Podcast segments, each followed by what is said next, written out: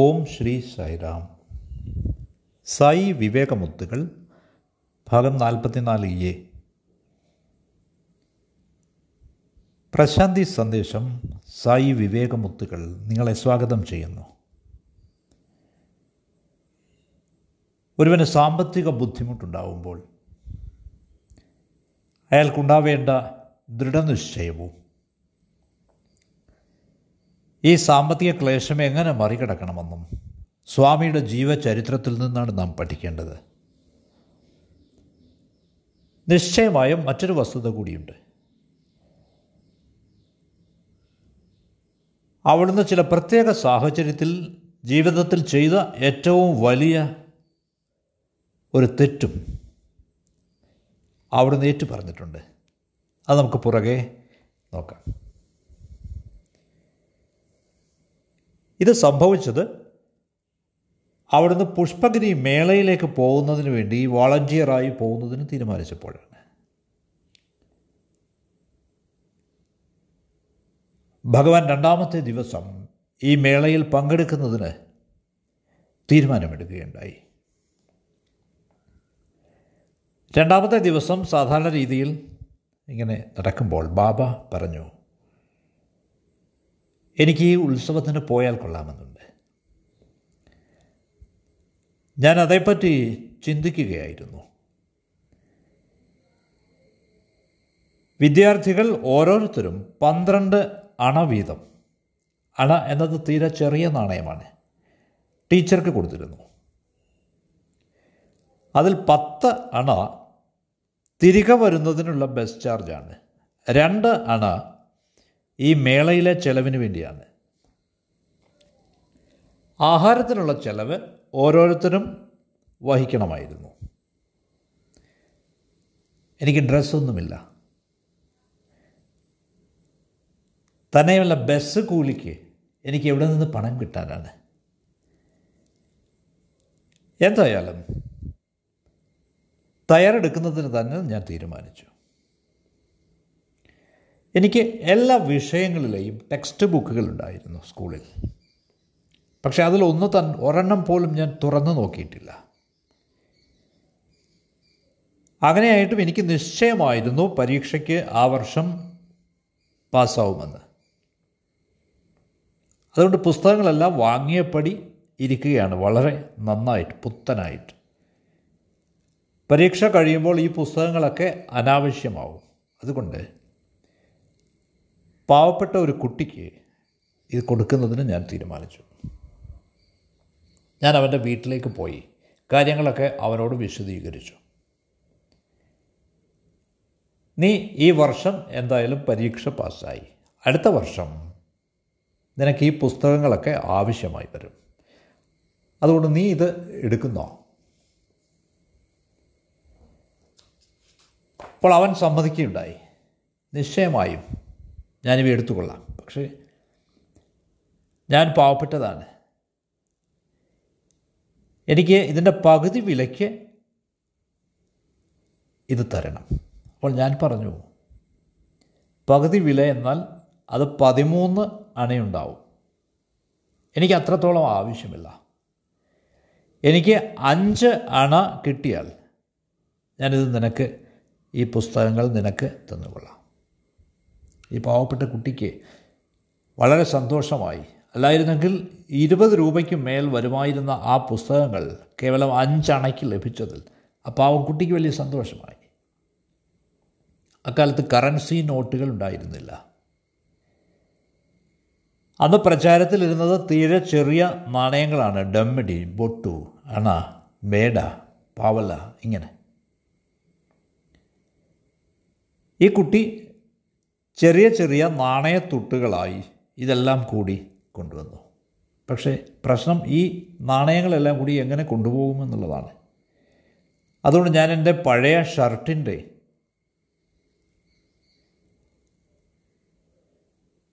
തുണിയിൽ ഈ നാണയങ്ങളെല്ലാം കൂടി പൊതിഞ്ഞ് കെട്ടി അത് ഭദ്രമായി കെട്ടിവെച്ചു. നാണയങ്ങളുടെ ഈ ചെറിയ കെട്ട് പെട്ടെന്ന് കീറിപ്പോയി. എല്ലാ നാണയങ്ങളും തറയിൽ വീണു. നാണയങ്ങളുടെ ഈ കിലുക്കം കേട്ടിട്ട് ആ വീട്ടിലെ സ്ത്രീ ഓടി വന്നു. അവർക്കിത് വലിയ ശല്യമായി തോന്നി. അവരുടെ പണം ഞങ്ങൾ മോഷ്ടിച്ചു എന്ന് അവർ ഉറക്കെ ബഹളം വയ്ക്കാൻ തുടങ്ങി.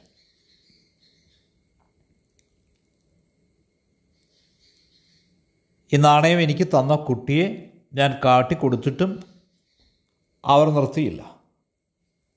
അവർ ചെവിക്കൊണ്ടില്ല എൻ്റെ വിശദീകരണമൊന്നും. ഞങ്ങളെ കള്ളന്മാരായിട്ടാണ് അവർ മുദ്ര കുത്തിയത്. ഞങ്ങൾക്ക് നല്ല അടി കിട്ടി. ആഹാരം ഒന്നും തരാതെ അവർ ഞങ്ങളെ പുറത്താക്കി. എന്തു ചെയ്യും? ഞാൻ ആ വീടിന് വെളിയിൽ അങ്ങനെ നിൽക്കുകയാണെങ്കിൽ വഴിയാത്രക്കാർക്കൊക്കെ സംശയം തോന്നും. എന്തിനാണ് ഞാനവിടെ നിൽക്കുന്നതെന്ന് അവർ ചോദിക്കും. അപ്പോൾ അതൊരു കുടുംബ പ്രശ്നമാവും. ഇതിന് പബ്ലിസിറ്റി കൊടുക്കാൻ പാടില്ല, ഇല്ലെങ്കിൽ ആ കുടുംബത്തിൻ്റെ അഭിമാനത്തിന് തന്നെ ക്ഷതമേൽക്കുമല്ലോ. അതുകൊണ്ട് അവിടെ കാത്തു നിൽക്കാതെ മേളയിലേക്ക് പോകാം എന്ന് തന്നെ ഞാൻ തീരുമാനിച്ചു. മേള 11 കിലോമീറ്റർ അകലെയാണ്. മറ്റൊന്നും ചിന്തിക്കാതെ നേരെ നടക്കുന്നതിന് ഞാൻ തീരുമാനിച്ചു. നല്ല നിലാവെളിച്ചമുള്ള രാത്രികളായിരുന്നു അത്. പൂർണ്ണചന്ദ്രൻ ആകാശത്ത് നിലാവ് പൊഴിച്ചുകൊണ്ട് നേരത്തെ തന്നെ നിൽപ്പുണ്ടായിരുന്നു. മേളയിലേക്ക് ധാരാളം ആളുകൾ നടന്നു പോകുന്നുണ്ടായിരുന്നു. അവരുടെ കൂടെ ഞാനും കൂടി ഈ വഴി അത്രയും നടന്നുകൊണ്ട്. അന്ന് രാത്രി ഞങ്ങൾ മേള നടക്കുന്ന സ്ഥലത്തെത്തിച്ചേർന്നു. പിറ്റേന്ന് പുലർച്ചെ ആയപ്പോഴേക്ക് ആൺകുട്ടികളൊക്കെ ഡ്രസ്സ് ചെയ്തു വന്ന് വിസിൽ മുഴക്കിക്കൊണ്ട് അവിടെയും ഇവിടെയുമായി നിന്നു. ഇത്ര ദൂരം നടന്നതുകൊണ്ട് ഞാൻ വളരെ ക്ഷീണിതനായിരുന്നു. തന്നെയല്ല, വേനൽക്കാലമായിരുന്നു അത്. എനിക്ക് വലിയ ദാഹം തോന്നി. അവിടെ എങ്ങും വെള്ളം കണ്ടതുമില്ല. ഞാൻ ഒരു വിധത്തിൽ കുറച്ച് ദൂരെയായി വെള്ളം കണ്ടു. ഞാൻ അത് കുടിക്കാനായി അവിടേക്ക് പോയി. ശരിക്കും അത് കന്നുകാലികളെ കുളിപ്പിക്കുന്ന വെള്ളമായിരുന്നു, വളരെ മലിനജലം. ഞാൻ ദാഹിച്ചു വളരെ ക്ഷീണിതനായിരുന്നതുകൊണ്ട് ഞാൻ ആ വെള്ളം കുടിച്ചു.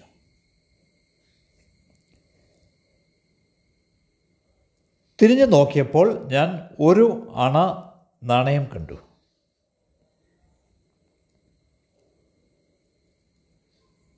ഒരു സ്വദേശിയായ ഇന്ത്യൻ സിഗരറ്റ് പാക്കറ്റും അതിൻ്റെ കൂടെ ഒരു അണ നാണയവും ഒരു കല്ലിൻ്റെ മുകളിലായി വെച്ചിരിക്കുന്നു. ആരോ ഇത് മറന്നിട്ട് പോയതാണ്. അവിടെയുള്ള ആളുകളോടൊക്കെ ഞാൻ ചോദിച്ചു, നിങ്ങളുടേത് ആരുടേതെങ്കിലും ആണോ ഇത് എന്ന്. പക്ഷേ അവരാരും തന്നെ അവരുടേതല്ല എന്ന് പറഞ്ഞു. അപ്പോൾ ആ സിഗരറ്റ് പാക്കറ്റ് എടുത്ത് ഞാനത് കീറിയിട്ട് ആ സിഗരറ്റൊക്കെ ആ മണലിലേക്ക് ചവിട്ടി താഴ്ത്തി. എന്നിട്ട് ആ ഒരു അണ നാണയം ഞാൻ എടുത്തു. അത് കൊടുത്താൽ 4 ബൊട്ടു കിട്ടും, ചെറിയ ചേഞ്ച് കിട്ടും, ചെറിയ നാണയം 4 ബൊട്ടു. ഈ മേളയിൽ ഇനിയും 8 ദിവസങ്ങൾ കൂടി എനിക്ക് നിൽക്കണമായിരുന്നു. ഞാൻ എന്നോട് തന്നെ ചോദിച്ചു, എങ്ങനെ ഈ നാണയവുമായി 4 ബൊട്ടുവുമായി എങ്ങനെ കഴിഞ്ഞുകൂടും? അപ്പോഴാണ് ഞാൻ എൻ്റെ ജീവിതത്തിലെ ഒരേ ഒരു തെറ്റ് ചെയ്തത്, the only mistake of my life. അതൊരു വലിയ തെറ്റായിരുന്നു. മേളയ്ക്ക് വന്ന ആളുകൾ ഒരു ഗെയിം കളിക്കുമായിരുന്നു, ബുഡ ബുഡ കട്ടെ. ഇത് ചൂതുമാതിരിയുള്ള ഒരു പന്തയ കളിയായിരുന്നു. ഞാൻ ആ ഗെയിം കളിച്ചിട്ട് എനിക്ക് 12 അണ കിട്ടി. ഇപ്പോൾ എൻ്റെ കൈവെള്ള നിറയെ നാണയങ്ങളായി. എൻ്റെ അവിടുത്തെ വാസത്തിന് ഇത് ധാരാളം മതിയാവും എന്നെനിക്ക് മനസ്സിലായി. ഇനി ഏതെങ്കിലും നാണയം അധികം വന്നാൽ പ്രസാദവും വാങ്ങി തിരികെ വീട്ടിലേക്ക് പോവാം. അക്കാലത്ത് 1 ബൊട്ടു കൊടുത്താൽ 3 വലിയ ദോശ കിട്ടും. സ്ത്രീക്ക് വില കുറവായിരുന്നു. ഒരു കാലത്ത് 3 ദോശ കഴിച്ച് വൈകുന്നേരവും 3 ദോശ കഴിച്ചാൽ തന്നെ ഒരു ദിവസം 2 ബൊട്ടു മാത്രമേ ചിലവാകുമായിരുന്നുള്ളൂ. അപ്പോൾ ഞാൻ പ്ലാൻ ചെയ്തതുപോലെ ആദ്യത്തെ ദിവസം 1 ബൊട്ടു കൊടുത്ത് 3 ദോശ വാങ്ങി കഴിച്ചു. വളരെ എരിവുള്ള മുളക് പൊടിയും അവർ അതിൻ്റെ കൂടെ തന്നു. അപ്പോൾ ഇതിൻ്റെ കൂടെ ഈ ദോശയും കൂടി ആയപ്പോൾ മസാല ചില്ലി പോലെ ആസ്വാദ്യകരമായിരുന്നു അത്. അപ്പോൾ ഇനി 11 അണയുണ്ട്. 11ഉം 3 ബൊട്ടുവും അവശേഷിച്ചു. അപ്പോൾ അടുത്ത പ്രശ്നം ഈ ചേഞ്ച് എങ്ങനെ സുരക്ഷിതമായി സൂക്ഷിക്കുമെന്നതായിരുന്നു. എനിക്കാകെ ഉണ്ടായിരുന്നത് ഒരു ടവലാണ്. ഞാൻ ഈ ടവലിൻ്റെ ഒരു മൂലയ്ക്കായി ഈ ചേഞ്ച് ഭദ്രമായി വെച്ച് കിട്ടി. എനിക്ക് കിടക്കയിലായിരുന്നു, ബെഡിലായിരുന്നു. അപ്പോൾ കിടക്ക വിരിയോ തലയണയോ ഒന്നുമില്ല. ഞാൻ ആ മണലിൽ ആഴമുള്ള ഒരു കുഴിയുണ്ടാക്കി. ഈ നാണയങ്ങളൊക്കെ അതിനുള്ളിൽ നിക്ഷേപിച്ചിട്ട് അതിന് മുകളിലായി മണൽ വിരിച്ചു.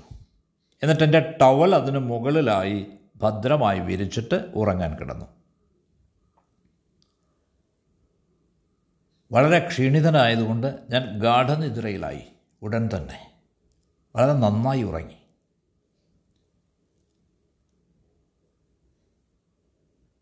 വിധി എന്ന വണ്ണം ആരോ നിശബ്ദമായി ഈ പണം മോഷ്ടിച്ചു.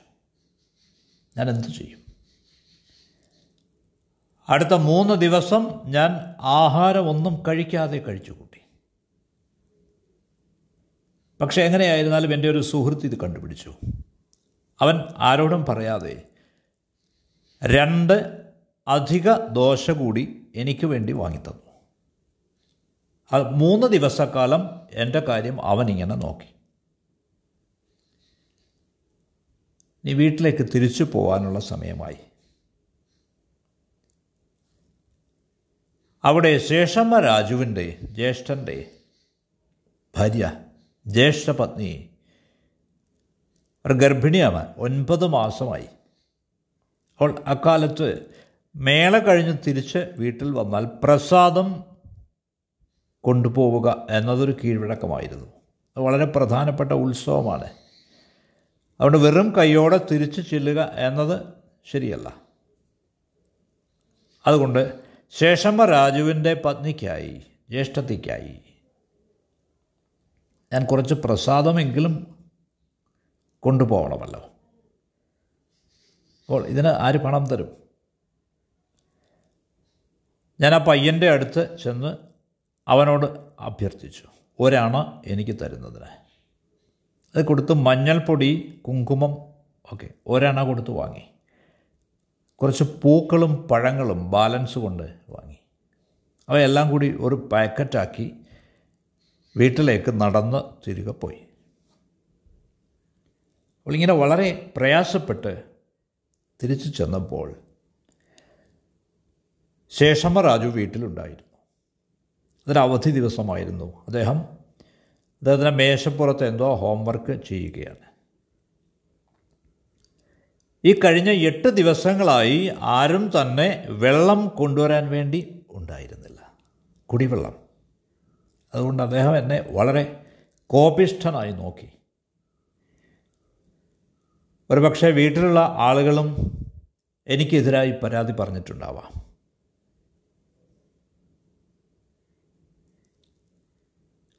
ഞാൻ കൊണ്ടുവന്ന പ്രസാദം ഞാൻ ആ മേശപ്പുറത്ത് വെച്ചു. അദ്ദേഹം തടി കൊണ്ടുള്ള ഒരു റൂളർ ഉപയോഗിച്ച് പേപ്പറിൽ വരയിടുകയായിരുന്നു. ഈ റൂളർ കൊണ്ട് അദ്ദേഹം എന്നെ അടിക്കാൻ തുടങ്ങി. ഞാൻ കൈകൊണ്ടത് തടയാൻ ശ്രമിച്ചു. കൈക്ക് മുറിവേറ്റു, കൈയാകെ നീര് വെച്ചു. ആ അടിയുടെ ശക്തിയിൽ ഈ റൂളർ 3 കഷണങ്ങളായി ഒടിഞ്ഞു. ഈ സമയത്ത് പുട്ടപ്പർത്തിയിൽ നിന്നുള്ള ചില സന്ദർശകർ എന്നെ കാണാൻ വേണ്ടി വീട്ടിൽ വന്നിട്ടുണ്ടായിരുന്നു. എൻ്റെ നീര് വെച്ച കൈ കണ്ടിട്ട് എന്ത് സംഭവിച്ചുവെന്ന് അവർ തിരക്കുകയുണ്ടായി. ഞാൻ പെട്ടെന്ന് തന്നെ അവരോട് പറഞ്ഞത് എൻ്റെ കൈയൊന്ന് പൊള്ളി, അങ്ങനെയാണ് ഇത് നീരുവച്ചിരിക്കുന്നത് എന്ന് പറഞ്ഞു. അവരെ തൃപ്തരാക്കി അവിടെ നിന്നും അയച്ചു. പക്ഷേ പുട്ടപ്പർത്തിയിൽ ചെന്ന ഉടനെ അവരിത് വലിയൊരു കഥയാക്കി എൻ്റെ അച്ഛനോട് പറഞ്ഞു, നീ നിൻ്റെ മകനെ എന്തിനാണ് അവിടെ ആക്കിയിരിക്കുന്നത്? അവർ അവനെ ഒത്തിരി ഉപദ്രവിക്കുന്നുണ്ട്. ഉടനടി നിൻ്റെ മകനെ പുട്ടപ്പർത്തിക്ക് തിരിച്ചു കൊണ്ടുവരിക.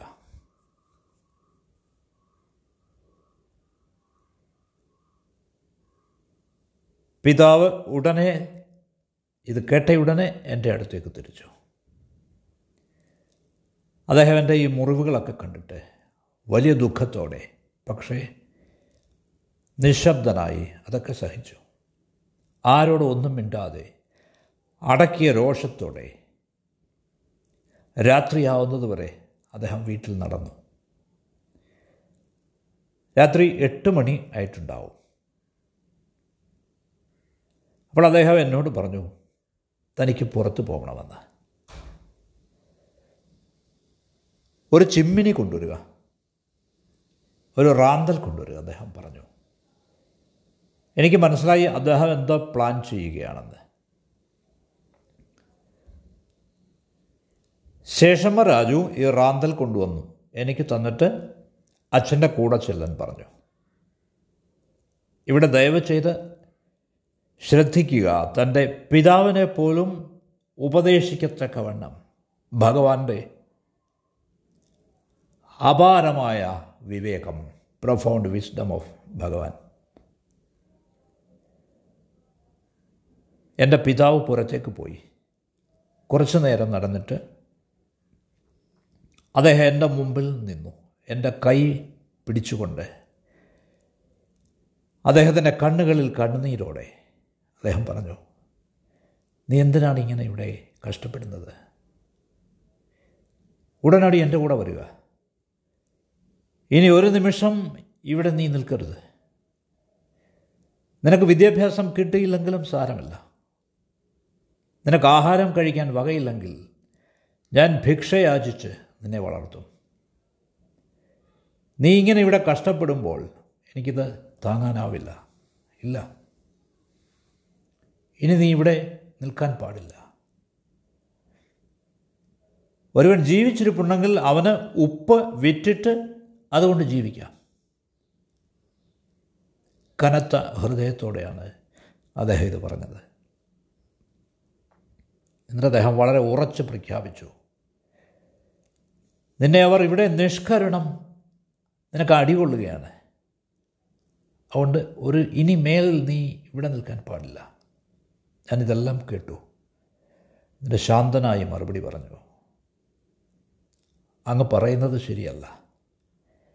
ആളുകൾ അവർക്ക് ഇഷ്ടമുള്ളതൊക്കെ പറയും. ഇവിടെയുള്ള ആളുകളൊക്കെ ഇപ്പോൾ കഷ്ടപ്പെടുകയാണ്. ഇവർക്ക് അവരുടെ കുട്ടിയെ നഷ്ടപ്പെട്ടതിൻ്റെ സങ്കടമാണ്. അതുകൊണ്ട് ദയവ് ചെയ്ത് പോകൂ. ഞാൻ 15 ദിവസങ്ങൾ കൂടി ഇവിടെ നിൽക്കാം. എന്നിട്ട് ആരോടും പറയാതെ രഹസ്യമായി വരാം. അതുകൊണ്ട് നമ്മൾ 2 പേരും ഇപ്പോൾ ഇങ്ങനെ പോയാൽ അത് ശരിയാവില്ല.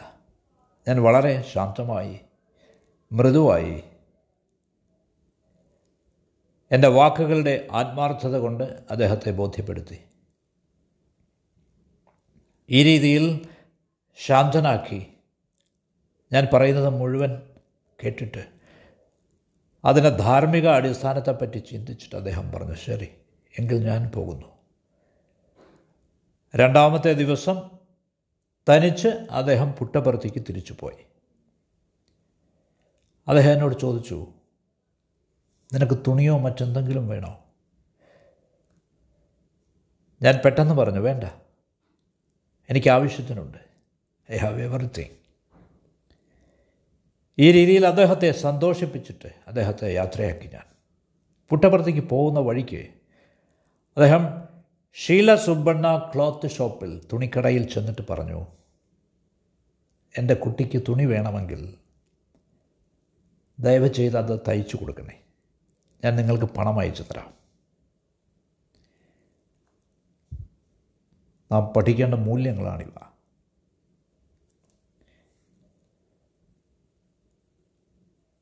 തൻ്റെ പിതാവിൻ്റെ ഒപ്പം തിരിച്ചു പോവാൻ നിരസിച്ചുകൊണ്ട് സ്വാമി കുടുംബത്തിൻ്റെ അന്തസ്സ് എങ്ങനെ ഉയർത്തിപ്പിടിച്ചുവെന്ന്. വലിയ സാമ്പത്തിക ബുദ്ധിമുട്ട് വന്നപ്പോൾ, പണത്തിൻ്റെ ദൗർലഭ്യം വന്നപ്പോൾ അവിടുന്ന് എങ്ങനെ സ്വയം നിയന്ത്രിച്ചുവെന്ന്, എങ്ങനെ പട്ടിണി കിടന്നുവെന്ന്, മേളയിൽ പങ്കെടുക്കാനുള്ള തൻ്റെ ദൃഢനിശ്ചയം അവിടുന്ന് എങ്ങനെ നടപ്പിൽ വരുത്തിയെന്ന്, ആ പാവപ്പെട്ട കുട്ടിക്ക് തൻ്റെ പുസ്തകങ്ങൾ വിറ്റപ്പോൾ അവിടുന്ന് എത്രമാത്രം സത്യസന്ധത കാട്ടിയെന്ന്. ഇതാണ് മൂല്യങ്ങൾ, വാല്യൂസ്. ദയവ് ചെയ്ത് മനസ്സിലാക്കുക. അവതാരത്തിൻ്റെ ജീവചരിത്രം കഥയല്ല, അത് നമുക്ക് പഠിക്കാനുള്ള പാഠങ്ങളാണ്. നമുക്കടുത്ത സെഷനിൽ തുടരാം. നിങ്ങൾക്ക് നന്ദി.